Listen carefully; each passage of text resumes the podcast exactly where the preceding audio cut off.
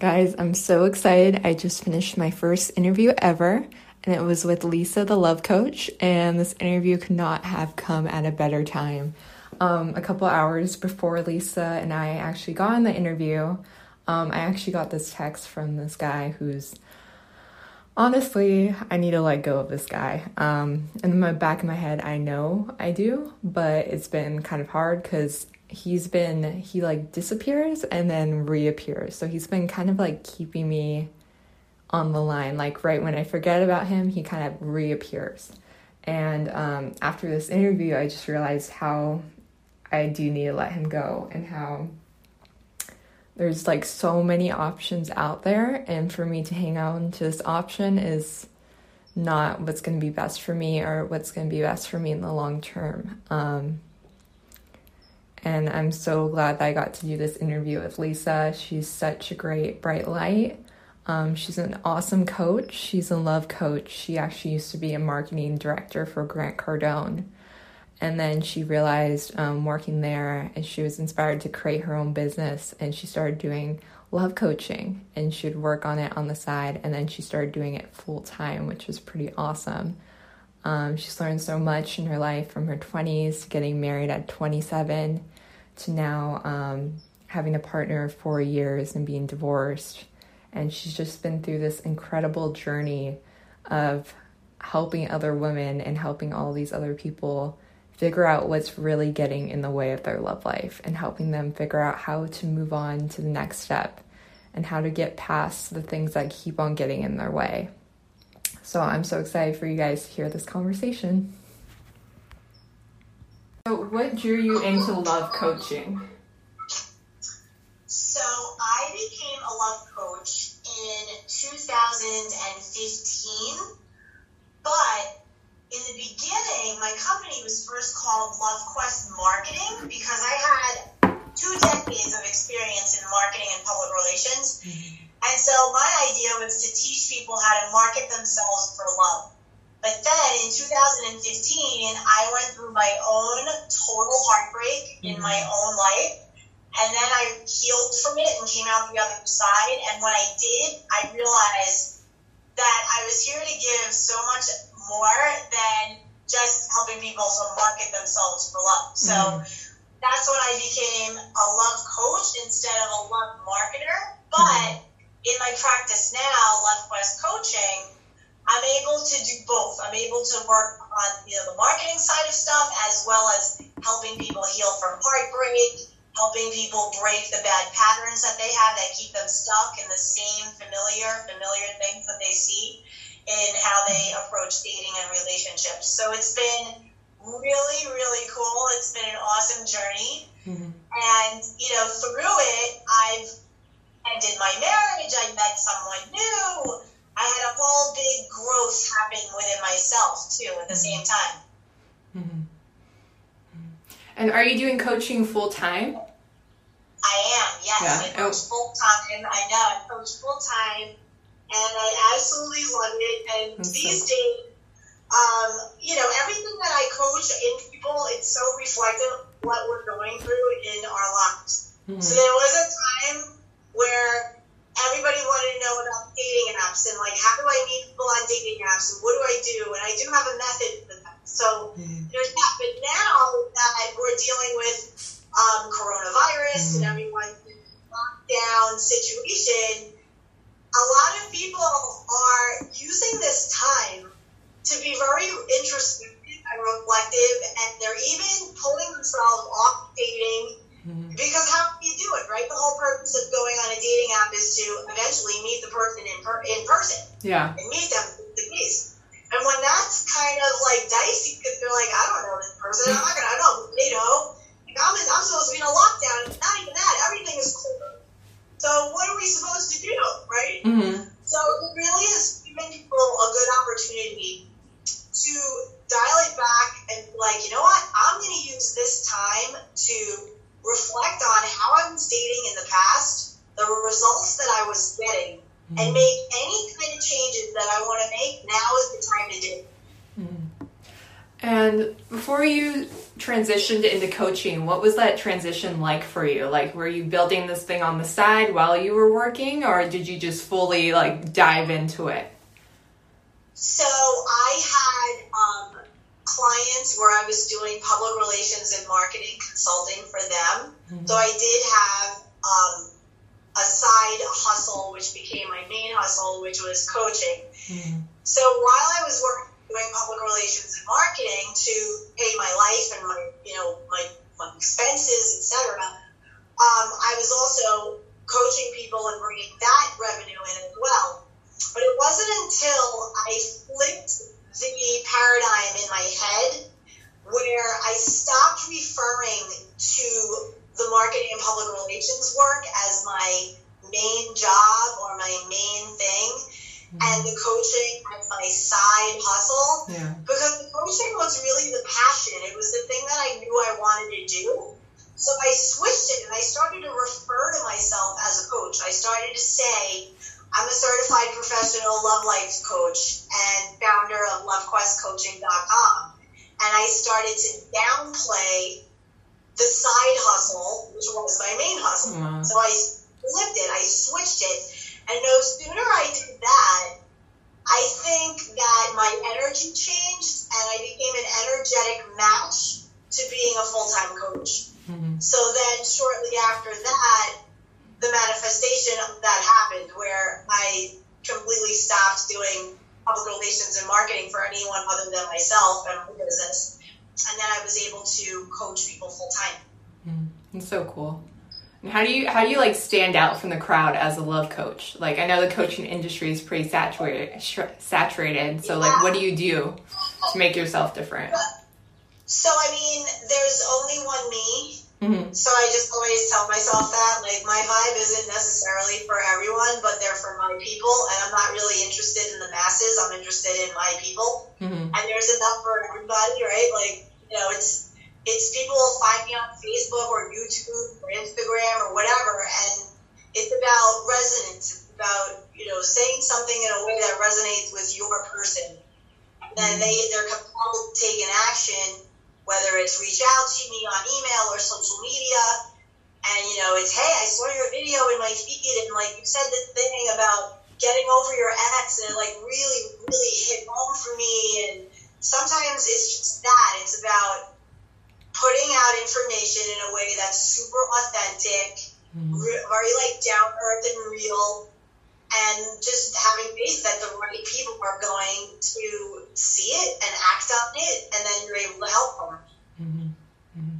And what's like a common mistake that you notice in your clients when it comes to their love life? Like, what's something that they always mess up on, or like, what do you usually oh, help wow. them with? Such a great question. I I would have to say universally it's not fully having faith in mm-hmm. themselves and not truly believing that what they want exists. Oh. It, a lot of self doubt. Yeah. Yeah, definitely. But the good news is, once that's handled, once that self doubt is transformed, and whatever is driving that is addressed, Mm-hmm. Then it's awesome. Then people are like, oh my God, I've never dated this way in my life. This is amazing. It's, I don't care if the guy is good or not. I mean, I just want to date for information mm-hmm. so that I can be empowered to make the right decisions for myself. You know, it's a different approach to dating. And like when people start dating with that, that sense of faith and confidence, it's very quick between the time where they're struggling and the time where they're like trying to beat these people off with a stick because these guys, girls, coming from all directions. They're like, oh my god, what happened to me? You know, they figure me out like Lisa, oh my god, like we're I'm only on my like my fifth session with you, and like something shifted in me for real because I'm noticing the difference. You know, I think it's also um, the detachment from the outcome. Mm-hmm. You know, the more attached we are to something, the tighter we grip it, the more invested we are, and it's just a different type of energy. It's a more efforting repelling kind of energy as mm-hmm. opposed to just being open, living a great life, and going where you're called and guided. And you know, mm-hmm. somebody says, "Hey, come to this thing. I'm throwing this party," and you're like, "Yeah, all right, cool, I'll come," with no agenda or pressure, but yet you go and then somebody brings somebody of a friend of a friend, and boom, that's your spouse. Like that's a big. And how do you detach from that energy of like wanting it so bad? Like how you like pull yourself back? I know it's always in, in any aspect of our life, right? Our Yeah. business, our money. Mhm. We always, you know, we see the thing that we want and we desire it so much, and that's great. And so, what I typically do for me is like, let's say, you know, I want to enroll a certain amount of clients per month. Mhm. I, I just kind of put it out there. I'm like, okay, so I'm excited to meet my people. I meet them all the time. New people always come. Mhm. It's always fun when they do. Um, I'm excited to chat with people, do more Facebook lives, do all this fun content. I have all these really neat ideas. And I am excited to see who it takes with. Like, you know, like I like the divine order of it all. You know, I'm not really in mm-hmm. control of that stuff. I'm more like handing over the control of the who and the how to something higher. And. I mm-hmm. just do the effort. I just put out cool content and have a good time and leave the rest to the divine. So in the case of dating, you know, similar to when I was dating before and I met my now partner of four years, you know, I, I let go of the outcome and the need to control it. I was like, you know what? I'm going to just go out and have a good time and live well and make feeling good my number one priority. And worrying about who this guy is and how I'm going to meet him, that doesn't make me feel good. It makes me anxious. I don't like it. Mhm. So I'm just going to go and do me, and hang out, do stuff that makes me feel good. Mhm. And in that spirit, I know that the right person will come to me. And when they do, I'll be ready and I'll know it. Mhm. That was it. It was just kind of uh, getting a little less attached and more up for an adventure. Mhm. And do you think everyone needs a love coach? Oh my God, such a great, great question. I don't know if everyone necessarily needs a love coach, Mhm. But I do know that a lot of people struggle with self validation, self love, self compassion. A lot of people are very, very hard on themselves Mhm. and they're looking outside of themselves to get that assuredness, that validation, that sense of peace. Mhm. And it's a trap. So, in that regard, I think, you know, anybody, it doesn't necessarily have to be a love coach. It could be a retreat, it could be a seminar, it could be a great book. Mhm. But to put some, to, to encourage people to put themselves on a path of growth and um, self awareness um, is, is a good one. That's that's definitely what I would encourage people to do. Really go inward and be your best, truest love, Mhm. and then from there you'll be able to attract whatever in your life, all the good stuff in your life. And when you really know your worthiness and where that comes from, and you catch on that it's not from other people, but for something far stronger and more unconditionally loving of us, then you tap into that and forget it. You're unstoppable. Mhm. And when your clients come to you, do they usually know already what's getting in their way, or do you like help them determine this is why you keep on having problems, or? It could be a little bit of both. Some of Mhm. my clients, you know, they've done some work, whether it be through therapy or they've read some books or what have you. So some of them already kind of have good self analysis, but what they really want next and what I help them with is making sense of the analysis and applying it. Like, I know all of this stuff about myself. What do I do with this now?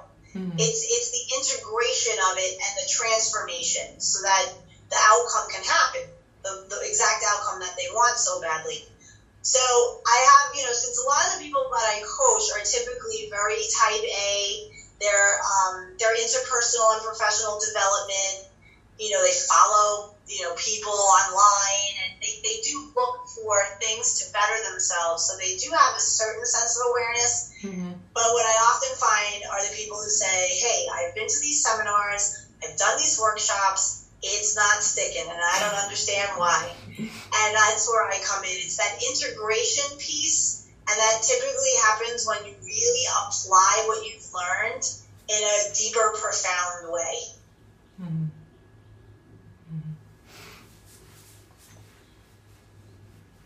And when would you say you need to go to like therapy versus going to a coach? Oh my God, fantastic question. So I had both in my life when I was going through my divorce and my subsequent rebound relationship with a narcissistic sociopathic, unbelievable, threw me for a loop. This was mm-hmm. back in 2015. Mm-hmm. So here I am trying to start this business, and my own personal life is in turmoil. Mm-hmm. And oh my, after that, I went into therapy because at that point, I didn't really know much about the online personal development space. I knew I needed something. I wasn't eating right. I wasn't sleeping through the night. I lost like 13 pounds in two weeks. Just, it was not a healthy mindset that I was in at all. Mm-hmm. I felt panicked. I was developing, you know, PTSD, just a lot of really heavy emotional um, strain and stress. And so I did start out with therapy. So what I did was I called a friend who went through a divorce. She was up in New York, and I initially reached out to this therapist thinking she'd be able to connect me with someone in Miami who could, you know, see me and help me.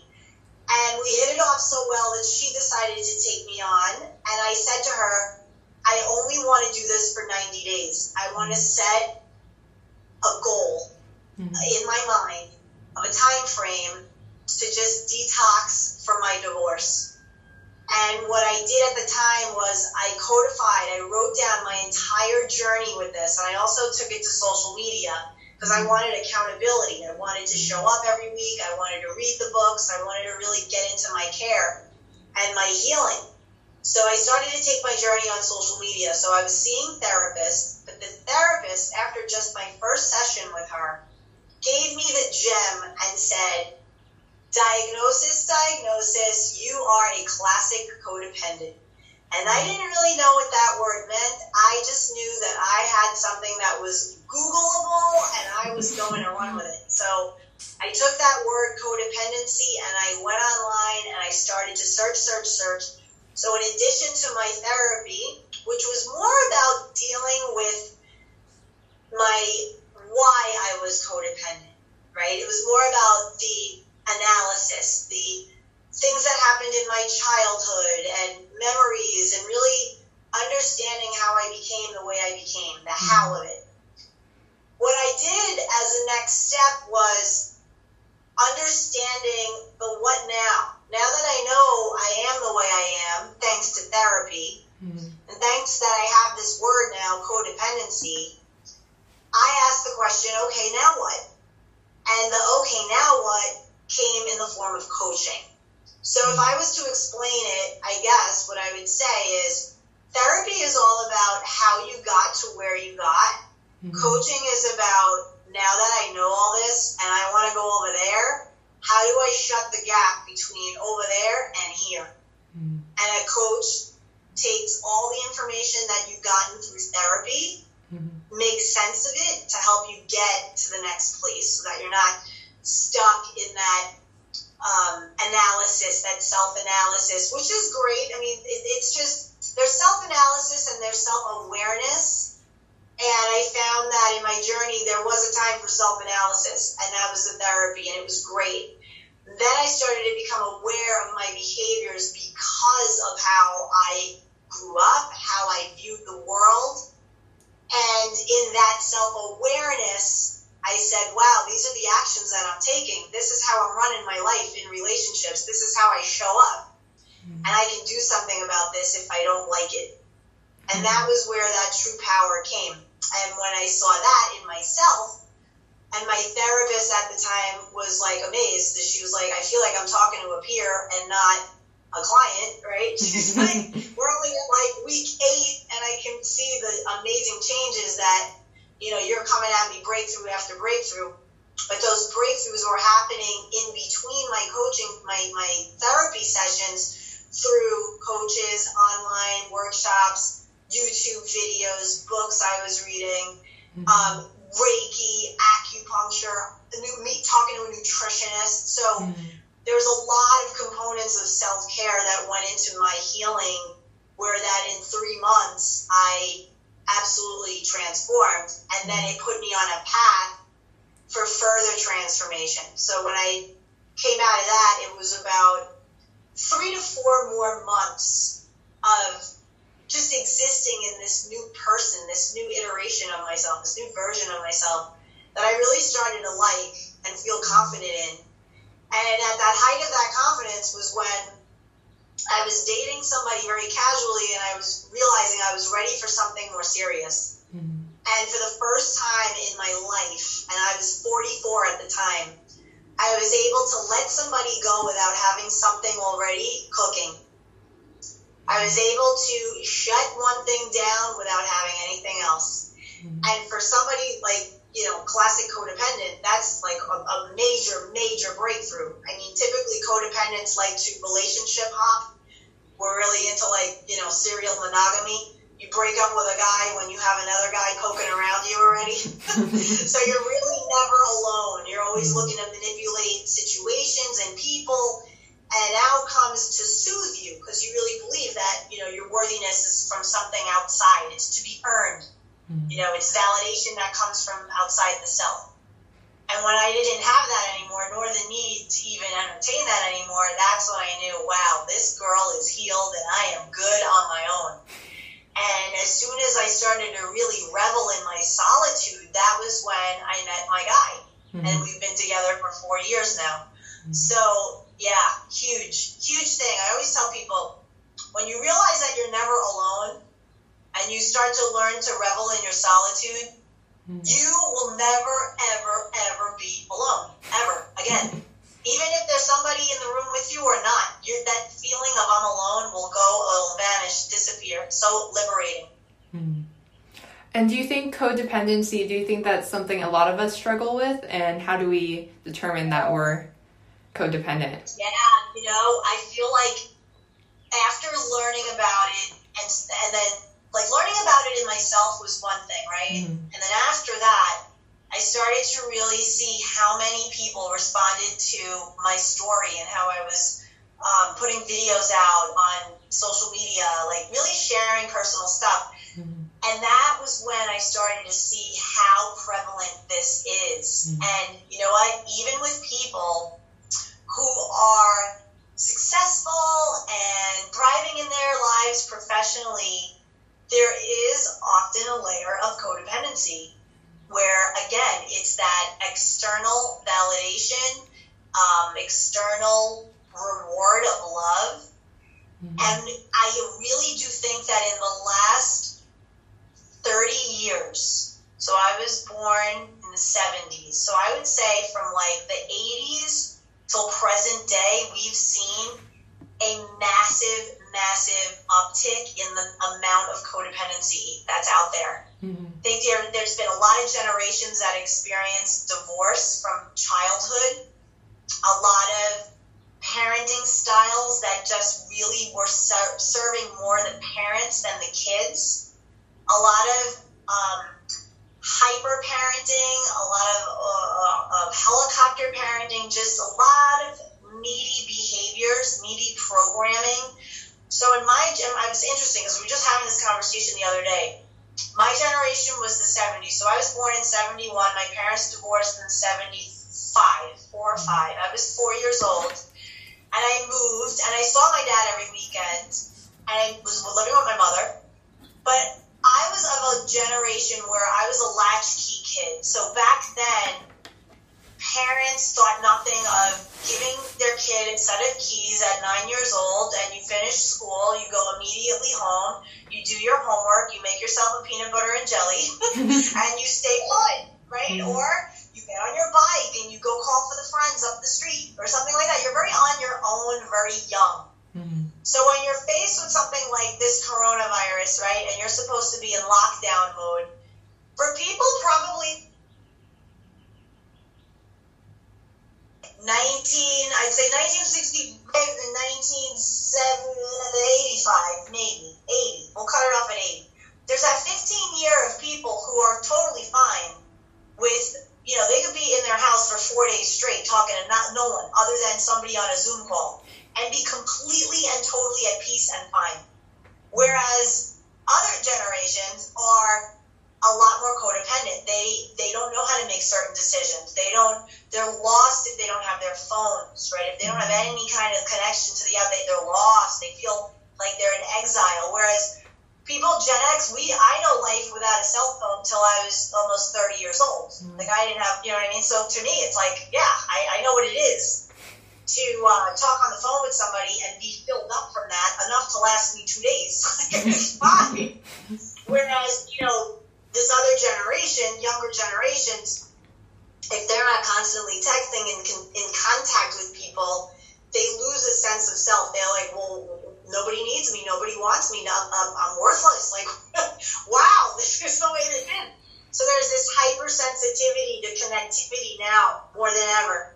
And what I find is, as a as a certified life coach, because my background, I mean, my training is in life coaching and energy leadership. So I really work with the vibrations of people. I work with their energy. Mm-hmm. And I just funneled that into the specific niche of dating and relationships. But really, I can coach on, on numerous things, and I do in my practice.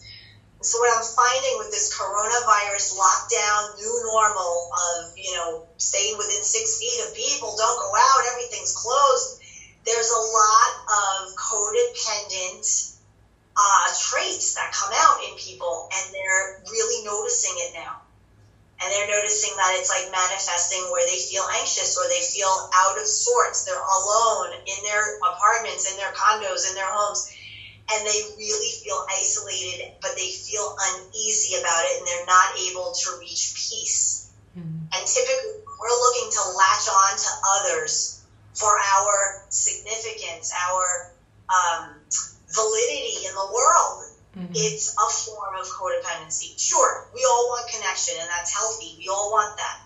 Um, but when it becomes a thing where we're feeling anxious and out of sorts, and as if we are lacking in some way, mm-hmm. then it gets it gets a little dicey. It gets a little crazy, and we see it in relationships a lot.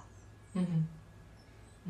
And what tools do you use for your clients if you notice that they um, they're looking for others for like validation? How do you teach them to like validate themselves and be dependent on themselves? Well, yeah, I mean there are a lot of different tools out there. Um, mm-hmm. I like the one that I used for my own journey, which worked wonders and was incredibly sustainable and fast, was that of which I call um, radical transformational reconnection. Mm-hmm. So it's reconnecting with prior versions of yourself, making peace with them, giving them whatever they say they need, and really showing up for yourself in a compassionate, nurturing way. Mm-hmm. So a lot of people are like, oh, well, what about affirmations? Do affirmations work? I mean, affirmations are great um, when it comes to reprogramming bad um, programming. Like you have programming in your head that forms a belief about who you are in the world. Mm-hmm. And if those beliefs aren't working for you, then yeah, affirmations could work. But to me, I find that there needs to be believability in the affirmation. If you don't really believe it, if anything, you're going to have more discord. So that's why I feel like a lot of people say, I feel very resistant. I'm doing these affirmations and they don't work. Mm-hmm. And sometimes the affirmations only spark yet more of a reminder of what you are in. So if you're saying, I affirm, okay, um, I am I am abundant. Mm-hmm. Meanwhile, you have twenty five thousand dollars in debt. You have no idea what you're doing to like survive the next month, and you're sitting here walking around. I am abundant. Mm-hmm. So unless you really know how to work with affirmations, they're kind of tricky to do. But this method that I'm describing, this radical transformational reconnection, is about looking at a version of yourself who made a decision that made that's put you on a different path or maybe let's say this person agreed to go out with somebody who wasn't really an honest person and they didn't pay attention to red flags and they kind of had a hunch and an idea like i don't know if this person is right for me but you know what? I'm going to give them a shot. I'm going to try. And then one day turn to four turn to eight before you know it you're in this full-blown relationship and you're like what am i doing? I'm in this thing and it is not good for me and i'm chasing a dream mm-hmm. So now you end that relationship. That part of you that did that, that participated in that, still exists. And if that version of you isn't confronted, soothed, loved up on, nurtured, it is likely that that version will relive that out again in another relationship. Mm-hmm. So this method of going back in time, it could be things that happened when you were a kid, teenager, six months ago. Any kind of trauma, any kind of thing that happened where you're like, ooh, I wish this went differently because it kind of messed me up in this way. Going back to that and being able to talk to that version of yourself, and this is the process that I help people learn how to do, it opens the door for such self love, um, compassion for the self, um, patience, kindness. And when you can give that to yourself and reach self forgiveness on all these levels, that's when you become so nurturing and so open that you go out in the world and you're just this yummy, oozy, lovey love and everybody wants to be close to you. You're like, I don't know what went on. I went to go get shaving cream at the drugstore and I met some dude and he wants to take me out. And I wasn't even showered, nothing. I was from the gym, hair in a ponytail. I didn't even look good. Mm-hmm. And this guy just was like, Hi, um, my name's Mark and how are you? And all this.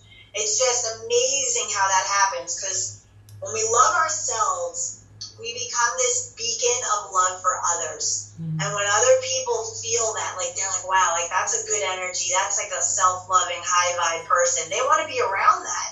They don't even know why. Yeah. But they just feel like magnetically drawn to that. Did you ever have, like uh, Sophia, a teacher mm-hmm. in school mm-hmm. that all the kids loved more than any other teacher. There are all these teachers, you know, 20 of them in school. But for some reason, this particular teacher, all the kids love this teacher. Yeah. That, yeah. That's that energy. That's that mm-hmm. peace and that sense of nurturing that this teacher probably first gave to herself so she could then go to a classroom, hold space, hold energy for all these students, all these different personalities hitting her day in, day out and she's able to handle it like a total self-loving person mm-hmm. as opposed to the other teachers who are snippy and awful and mean and bitter and none of the kids like them. So kids definitely read energy. We're very you know as little kids are very easy. And then as you grow older you start to mistrust your own inner guidance for, mm-hmm. for reading energy in other people. And the work that i do is i reconnect people to their own energies to get very mindful of what energy level they're at so that then they can understand who they're attracting and why, mm-hmm. and then how to alter it so that they start attracting really higher level people, higher vibrational people. Mm-hmm. So it's fascinating. I mean, once we understand energy, we can, you know, we manifest like amazing. Mm-hmm. Um, are you on TikTok? Am I what? On TikTok? Yeah. Have I done one yet? No. no. I haven't. Okay. So I saw this video the other day, and I wanted to ask you about it. So it's um, a love coach. It's Matthew Hussey. Do you know who Matthew Hussey oh, is? Yeah. yeah. And he was he was talking about energy, and he was talking about matching other people's energy. So basically, he said how one person said hi, and then you respond hi back versus doing you know a long paragraph. Are you into that? Into like matching where people were at? I am. I definitely am. I'm also into not only matching energy, but mm-hmm. once the energy is matched, holding energy so that I can shift energy in a situation. That I like. That's because matching energy is important, of course. So it's mm-hmm. like you and I, right? We just met each other today for this podcast. We were chatting, get a little rapport on Instagram, and now we came on here. So for me to come on and not match your energy would be on. It mm-hmm. would be off. It would feel weird to the listener. Mm-hmm. So when we started our conversation, I instinctively and also because of the energy work I do knew, okay, let's meet you at your level. This is the very first podcast. She's excited, but yet she's a little apprehensive. She might not know what she's doing yet. She, for like a teammate, somebody who could be like, girl, I got you. We're going to get through this. This interview's going to be amazing. The first one of many, and you're going to rock it out, right? So Yeah. I wanted to bring that energy to the mix Mhm. because what if I came to you and said, oh my God, Sophia, you've never done this before? Oh no, I don't know what to tell you, girl. I don't know what to.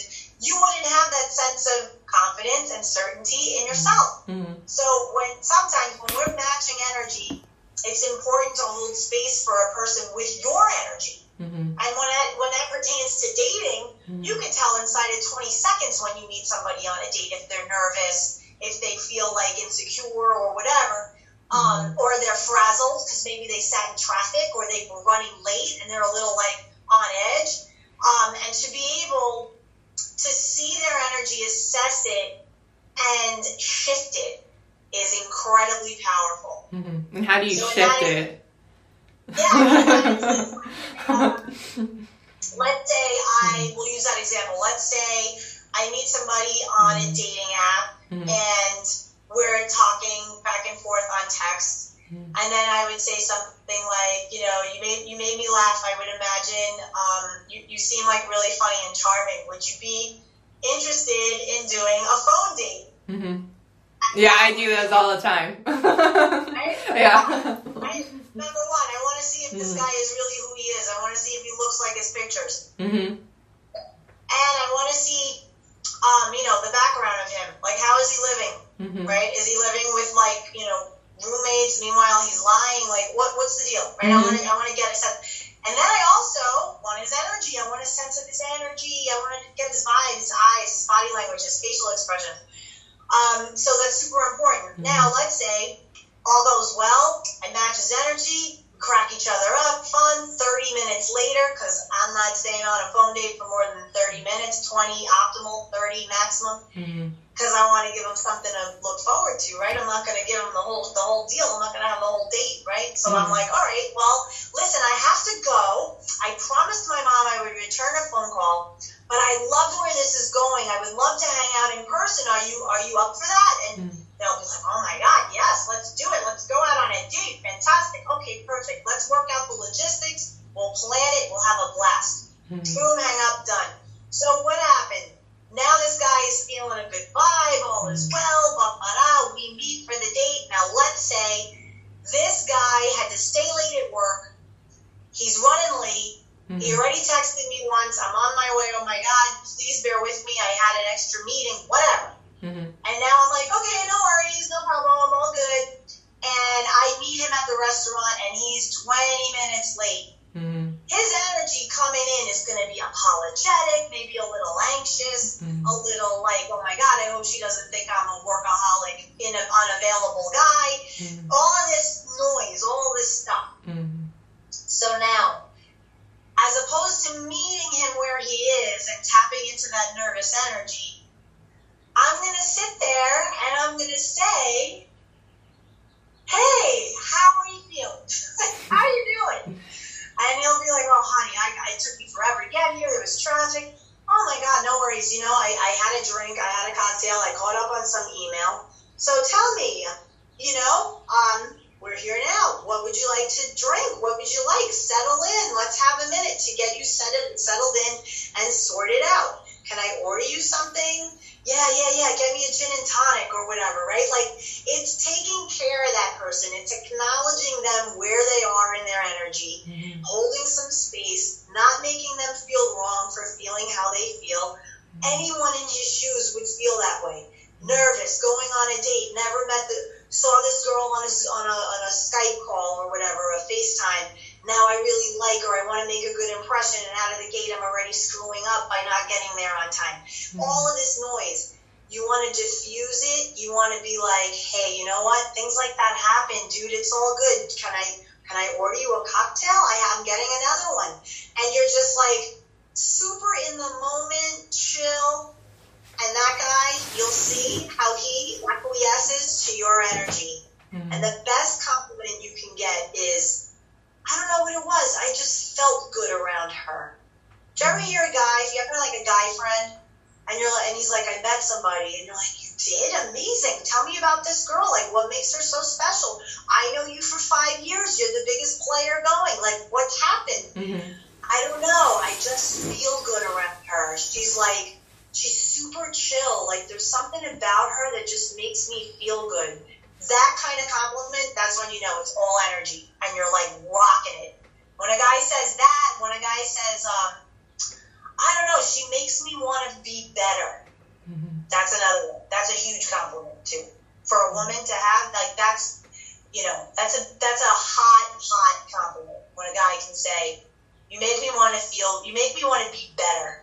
Oh my mm-hmm. God, that's like inspiration. That's full on. You're inspiring.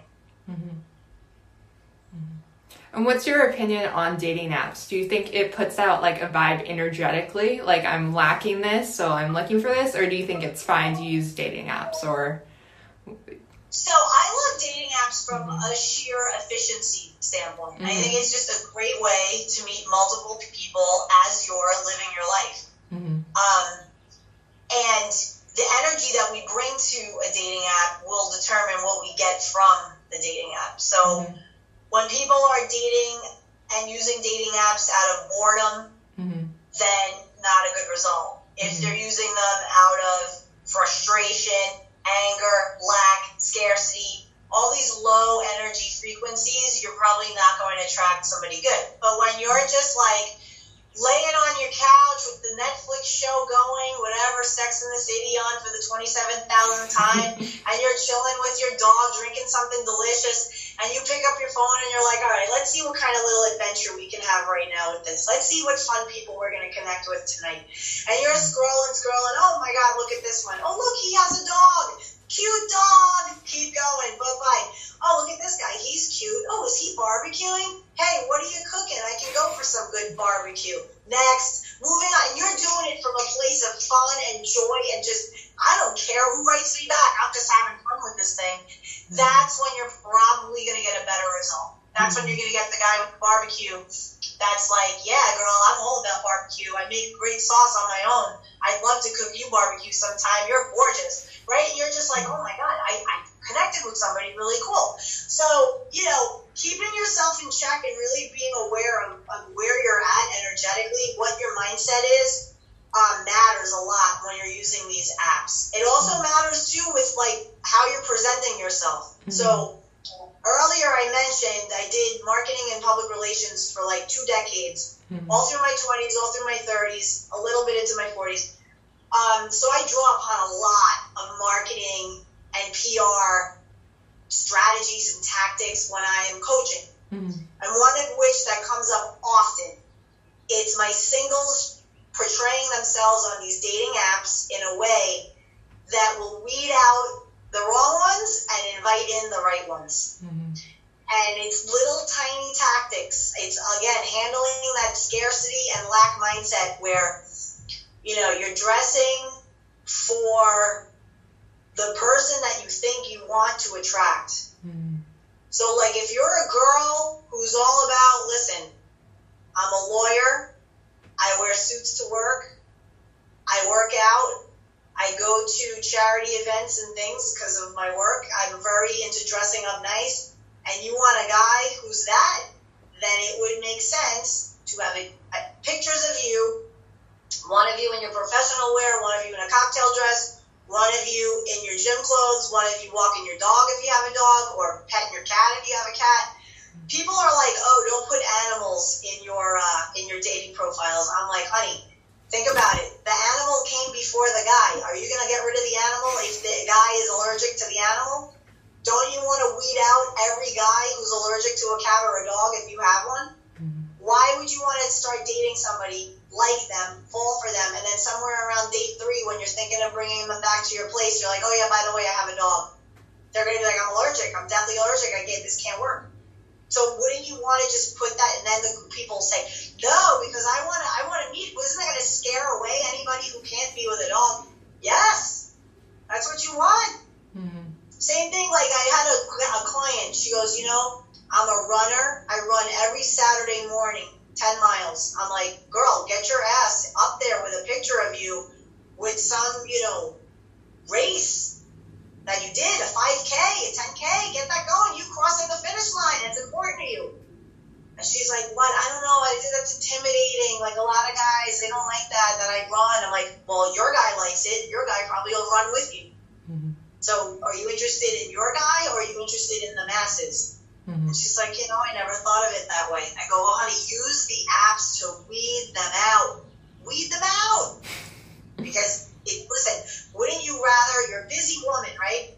High powered, totally type A, you got your job, you got your responsibilities. Do you really want to spend hours and hours reading through the riffraff and whatever when you could say, I would rather three people connect with me this week and have one of them be a date and have it be the one mm-hmm. than be sc- trying to scramble through 15 people who writes me back, who doesn't, all this BS. It's just a waste of time.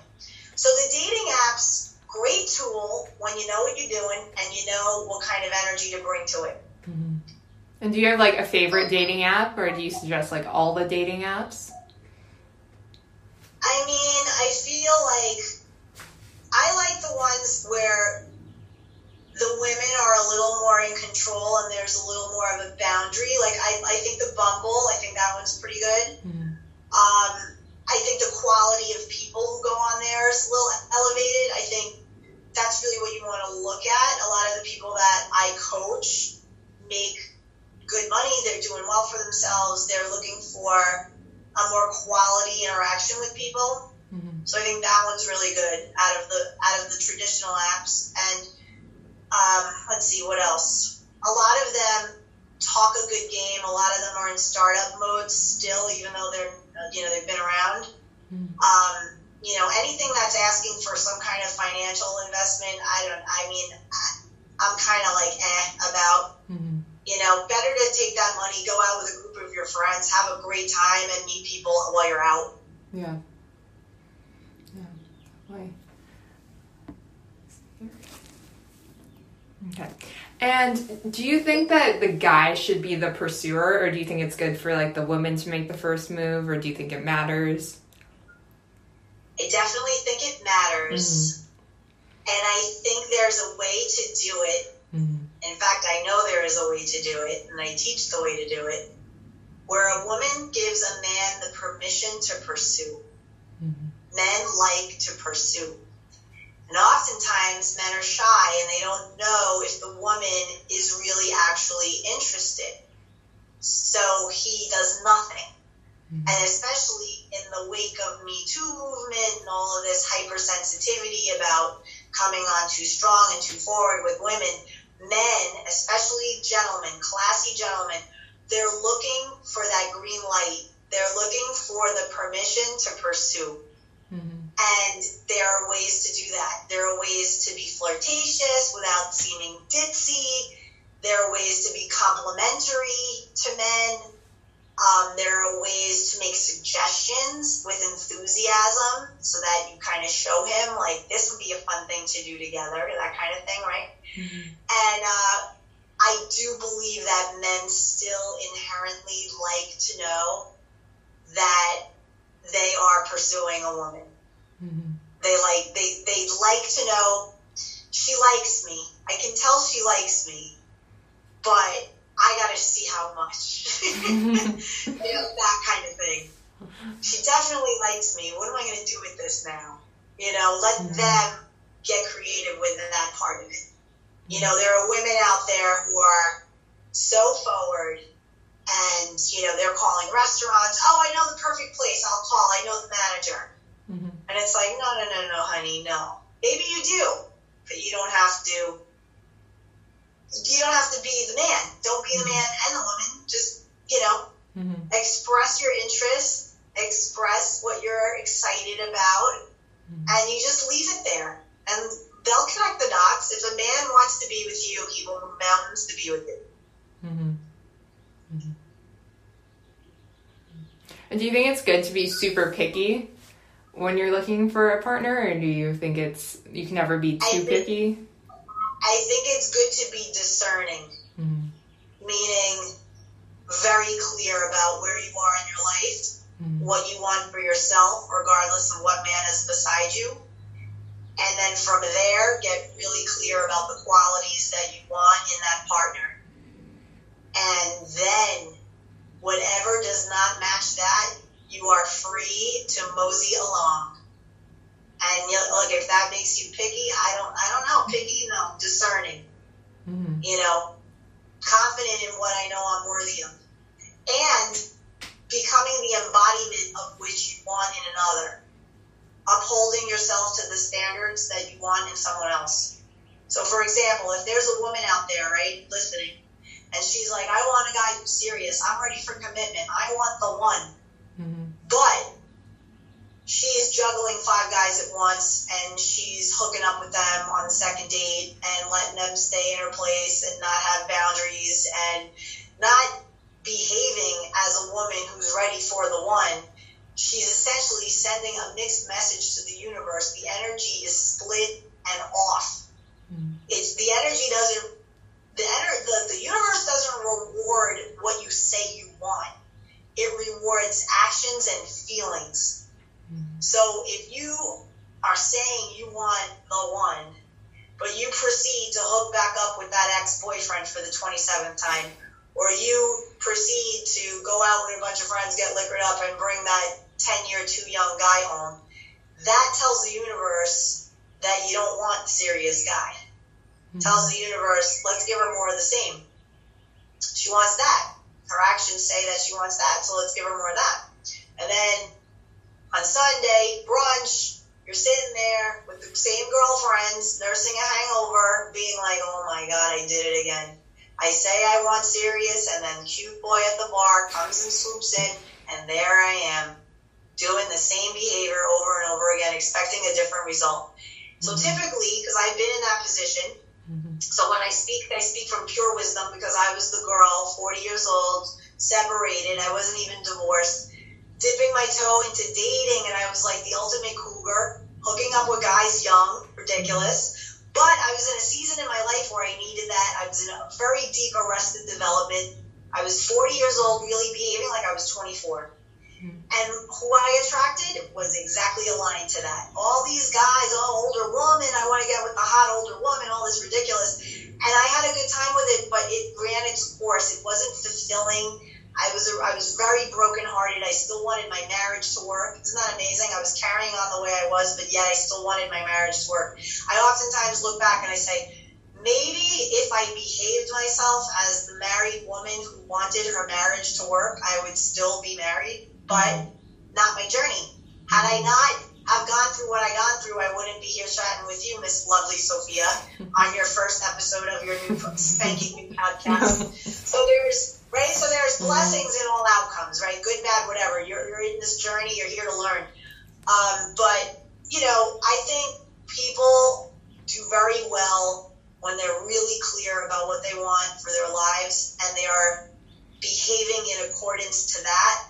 And that's when their person, when they least expect it, appears. Mm-hmm. Because that's what happened to me. I, I left that behind. I was like, okay, you know what? I can't with this life anymore. Like, I'm ready for the real deal. I can't be 45 years old dating some 35 year old hunk. I mean, yeah, I want a good looking guy. Okay, fine. But this party life and this go out every weekend and all this, like, I think I'm ready for the real deal, something a little more significant and real. And uh, I pulled myself out of dating. I was like, I'm dating no one until I meet somebody that can love me and somebody who I can love in return truly and have beautiful rapport mutual respect. I'm gonna just chill solo. It's all good. It's all good. I'm good solo. And it didn't take long because I started to behave as if I was already with what it was that I wanted. So I said, if I go out with my friends, I'm gonna be home by like one. I don't need to be out till four, three, two. Ridiculous. I could go to a nice dinner, hang out with them until a little after, and by 1 p.m., 1.30, I'm home, walk the dog, go in bed. I don't need to be you know, out and late and like that. For what? What, what element? What, what is that saying to the universe about who I am and where I am in my life? Mm-hmm. And by then I was already focusing on my business also. Mm-hmm. So there was that whole part of me too, where I was like, I have to behave like the entrepreneur I want to be. Mm-hmm. The woman who's the seven figure earner, you know, the seven figure uh, coaching empire owner, best selling author, giving talks here and there is she out until two in the morning with randoms? No. Mm-hmm. you know what? She's home because she has to do a podcast the next morning. Yeah. She's home because she has to coach somebody at eight in the morning. Like it's a different kind of life. So I started to really behave like my future desired self. So I had a vision of who I wanted to be, and I reverse engineered it. And I said, okay, start being like her, be like her, dress like her, shop like her, eat like her, work out like her, live like her, mm-hmm. and you'll start attracting what she attracts, and that's how that gap gets closed. The gap of where we are now to where we want to be. Mm-hmm. Do you think there's such thing as like the one? And also, do you think timing's more important or the person you meet is more important? So I love this question. Wow, the one. I feel like in life there are many ones mm-hmm. for different parts of your journey. Mm-hmm. So I look at this, especially because of my, my marriage. I met my ex husband when I was 20 and we divorced when I was 44. And so for 24 years, he was the one. Mm-hmm. He was the touchstone, the man of my life. And so in that iteration of my life, there were different versions of he and I, and we mixed it up from age 20 to age 44. And now I'm 49, we're divorced five years coming up, and we're dear friends. We're like family to one another. We never had children together, yet we still live, you know, relatively close proximity, like five minutes away. He babysits my dog when I travel. Wonderful man. And we were like, just had to get over what we created and destroyed to then build something new. And we're in that newness now. We're in like, you know, this familial very um, old, dear friend, confidant, been through the war of all wars together, right? That now we are out of the other side, at least at this mile marker on our journey of life. And this is who we are to each other now. And I'm in a relationship with a beautiful man, beautiful soul. He's in a relationship with somebody who makes him very happy. We're happy for each other and so to answer your question, now I am with a new one mm-hmm. for this stage of my life, as he is with his one for his stage of his life. And through this, there'll be lessons, there'll be new awakenings, awarenesses with these new people. Mm-hmm. And then who's to say if, you know, we're both with the people who are going to hold our hands when we die, or there's going to be other people coming, who knows, right? It's always leaving enough room for the guidance and the divinity of knowing we don't have all the answers. I never thought in a million years that I would not be with my ex-husband. We just never had that kind of rapport with one another. And yet, here we are. Mm-hmm. So the one thing that I learned about the one is anybody who's pushing your buttons and making you think and making you be better Mm-hmm. Even if they drive you crazy, they are the one now mm-hmm. to learn something from. Mm-hmm. And don't be so quick to discard them because there's a value in the lesson. Now, if it's toxic and it's awful, you need to cut them loose. Mm-hmm. Um, and that's their lesson to teach you how to stand up for yourself, to teach you how to walk away from something that's not serving you. So they are the one to teach that. So yeah, I mean, it's you know, as far as timing goes, timing is important. We have a lot of people out there who want companionship, but they're not at a place in their lives where they can truly allow it. Mm-hmm. The timing just isn't right. Mm-hmm. Maybe they're focused on their professions. Maybe they are getting out of something. Maybe they are still indifferent about something that they got out of. And it's mm-hmm. been quite some time, but they still can't shake it off. So work on that so that then you can emerge clean and clear and more of a match for really the person that you have in your mind, that person that exists. Mm-hmm. And your partner, is he also into personal development and the same things that you're into? Do you think it's important for your partner to be into the same things? I think it's really important. Mm-hmm. And what's really interesting is before I would have insisted, I would have made suggestions. But now I lead by example. So now when I go to the pool, for example, and I'm reading Think and Grow Rich for the bazillionth time, and I have my little notebook and I want to read it again and whatever, and my now partner sees me with this notebook and this book, and I'm so into it, and he's trying to talk to me, and I'm just like, oh, baby, hold on one second. I just want to finish my thought writing what I'm writing. And then I put down the pen. Yes, what is it? What, you know, totally here for you. And he's like, "What is this book? You're like year. I do this deep dive. I do. I assess my business, my life, my my mind. I love it so much. What is this book? Oh, do you want me to send you a link? They have it for free on YouTube. It's really good. I know you go walking in the morning, and maybe you want to listen to it when you walk. Yeah, send me the link because you're so into this book.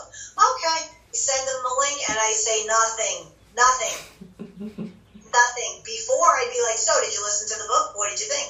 Maybe we can do a book club. Maybe every weekend we'll bring a notebook and we'll sit at the pool and we'll go chapter by chapter.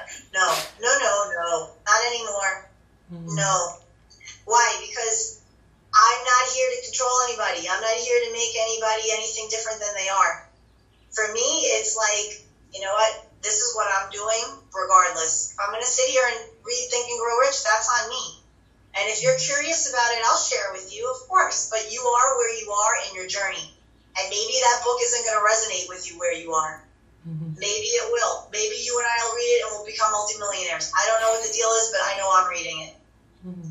So I can't, you know, dictate the how he gets his development, the how he goes about it, just as long as he's healthy and feeding his mind with things that are good for him. Mm-hmm. That's all I can ask. That's all I can ask because then I'll learn stuff from him. You know, he'll be like, oh, so I was listening to this thing the other day. Oh, this thing, what thing? Podcast, this thing about like retirement and whatever, investing. Oh, what they say, right? It's just anything. Where you get it is where you get it. Your, your vitamins for your mind are your vitamins for your mind. Mm-hmm. Now, you know, if somebody's doing nothing and he's not a match to me in the sense that, you know, I'm doing all this professional development, personal development, and he's playing video games that's going to be a problem. We're not going to, it's just never going to work mm. because, you know, there's certain, because of, of, my discernment and who I want to be influenced by, who I want to be around. Mm. You know, a lot of girls out there get a really bad rap for being accused of gold digging. Mm. And it's a very interesting way of looking at this true, some women are very uh, aggressive and they're users and they don't really have a whole lot and they want to mooch off of guys. That's one thing. Mm-hmm. But I don't like it when very successful women who do well for themselves are also lumped into that gold digger category simply because she wants a man who can meet her at her level or higher because she wants somebody to learn from. There's nothing wrong with that. Mm-hmm. Mm-hmm. So, you know, this thing about, oh, all women want is money. Um, yes, yes. And men want it too. And there's nothing wrong with that. There's a lot of it. We should all have as much as it as we want. Don't hate on somebody because they want to live abundantly and have a lot of fun activities and experiences and the occasional Gucci bag or whatever, Range Rover, whatever your deal is. Like, there's nothing wrong with any of that. Mm-hmm. Provided that you have a good work ethic, you're not doing anything unethical, and, uh, you know, you do some good in the world. Mm-hmm. And what would you say is um, the biggest thing that you learned from your 20s? And if you could go back in time and tell your 20 year old self anything, what would you tell her? Oh my God, that beautiful girl. Oh my God. I'd sit her down, I'd buy her a cocktail, mm-hmm. and I would say, Girl, I love you the most. Do you know that? You are all obsessed about getting married by the time you're 30, honey. It doesn't even matter. I love you so much, none of it matters. And you're 23 years old. Okay, so here's the deal little less focus on the boys and more focus on the bank what do you want to really, really do with yourself? What really lights you up? What do you want to do? Like you would do it for free, and see what she says, and then get behind her and put all the energy I could to help her realize whatever dream that would that would be that she'd answer with, mm-hmm. and have her be like, "Wow, thank God, I listened to you." I love that. So true. so true. Yeah. Yeah. Yeah, I was on a on a thread in some group and and somebody asked that question, you know, what would you tell your 26 year old self or whatever, you know, go back 20 years. Mm. So 20 years ago, I was third, uh, 29. Mm. I was 29. I was married two years, and the big thing was save up for a house. Mm. So I was very, very connected to the life that society said I should have. I wanted to live inside of the Pottery Barn catalog. That was like the big dream. I wanted that kind of house, that kind of life. I envisioned the parties I would have, the life that I would live in that in that catalog. It was like the perfect life, and I achieved it. I like. I mean, it was like amazing. I mean, granted, I some stuff I got at Pottery Barn, and the other stuff I got at IKEA, but still, it was very you know home goods, whatever. It was the same type of vibe. And I had the husband and the house and the vacations and the job and the six figure income and da da da da and the BMW in the driveway and the whole thing. Yet I felt disconnected from myself. I didn't feel accomplished. I wasn't fulfilled. And I was looking for it in things, in conditions, in validation outside of me. Mm-hmm. And so, yeah, when I was on that thread, I said, okay, here's the deal. I'll answer it in a quick sentence 29 year old me, figure out how you and this guy are going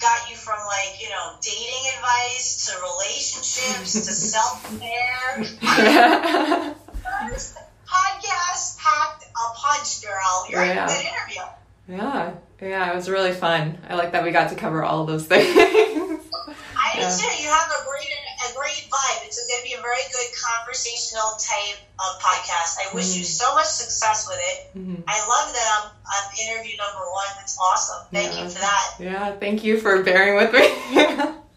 Oh my God, nothing to bear with. It was a wonderful conversation. I hope that, you know, I, I offered a lot to the people, the people, the many who are going to discover you. and they want to know, let's go to her first one. Let's see what the first one was like. Yeah. Right? That's Yeah. awesome. Yeah, definitely. Thank you so much for doing this. My pleasure. And honey, we'll have to celebrate the milestone 50th episode with a little reconnect. Yeah, definitely. I'm sure the woman you're going to become through this journey of this podcast Yeah. from episode 1 to episode 50 will be light years ahead. Yeah, it's crazy. Awesome. So Awesome. Good for you. Yeah, I'm so excited. Yeah, I've been wanting to do this for years, but I've been putting it off for years. I love it. I Yeah. love that you decided and you committed, and then it's like, boom! I found we found each other on Instagram. hmm Yeah, I actually got furloughed from my job on Monday. This last Yeah. Monday. Yeah. And it's kind of like, what? Perfect time to go all in with it. Perfect time to go all in on this. Yeah, that was kind of the push that I needed. Yeah, for four weeks I got furloughed, and it was kind of crazy. I was like, uh, now's the time. There's no better time than right now. Exactly. I mean, you Mm. think of the story, right? You get furloughed, this thing blows over, you go back, and then people are like, so what'd you do all, like, what'd you do with your time? And they're like, Mm. oh, I re- reorganized my closets, I did this. Not like there's anything wrong with that, but you're like, oh, I started a podcast. Yeah. I started a podcast, I have 10 episodes, it's awesome. Go, give it a listen. yeah. yeah. And then you're going to them, do you want to sponsor me? Yeah, definitely. Definitely.